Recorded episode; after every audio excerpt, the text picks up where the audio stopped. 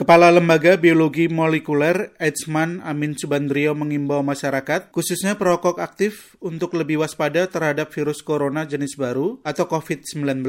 Ia beralasan merokok dapat meningkatkan risiko infeksi virus corona dan memperparah komplikasi penyakit akibatnya. Hal ini juga sejalan dengan sejumlah studi di Tiongkok yang menyebutkan adanya hubungan antara perokok dan karakteristik pasien terinfeksi virus corona. Salah satunya yaitu studi yang menyebut keparahan virus corona pada laki-laki lebih tinggi jika dibandingkan dengan perempuan. Untuk yang smoking, ya, smoker, SU-nya sangat signifikan menonjol.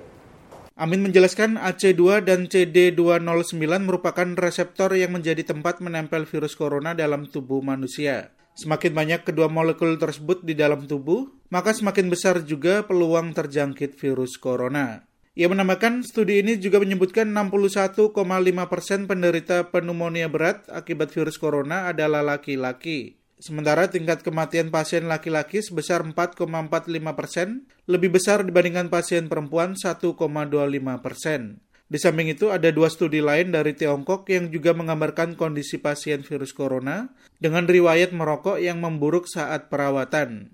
Organisasi Kesehatan Dunia atau WHO Indonesia juga menyatakan Perokok berisiko terserang jantung dan penyakit pernapasan dan akan lebih parah dampaknya jika terjangkit virus corona. Ketua Pokja Masalah Rokok Perhimpunan Dokter Paru Indonesia, Feni Fitriani membantah informasi yang menyebutkan merokok atau asap rokok bisa membantu meredakan virus corona. Karena itu, ia menganjurkan kepada perokok untuk berhenti atau mengurangi konsumsi rokok untuk mencegah risiko penularan virus corona. Eh, bahkan ada yang memelintir, nah, kalau merokok malah mungkin karena hangat virusnya bisa mati karena kan virusnya nggak tahan panas karena kalau teman-teman tahu begitu banyak ya rumor yang e, beredar di luar kita harapkan dengan pertemuan kita di sini kita bisa mengedukasi membantu meluruskan hoax di luar sana sehingga masing-masing bisa pihak bisa bekerja sesuai dengan porsinya masing-masing.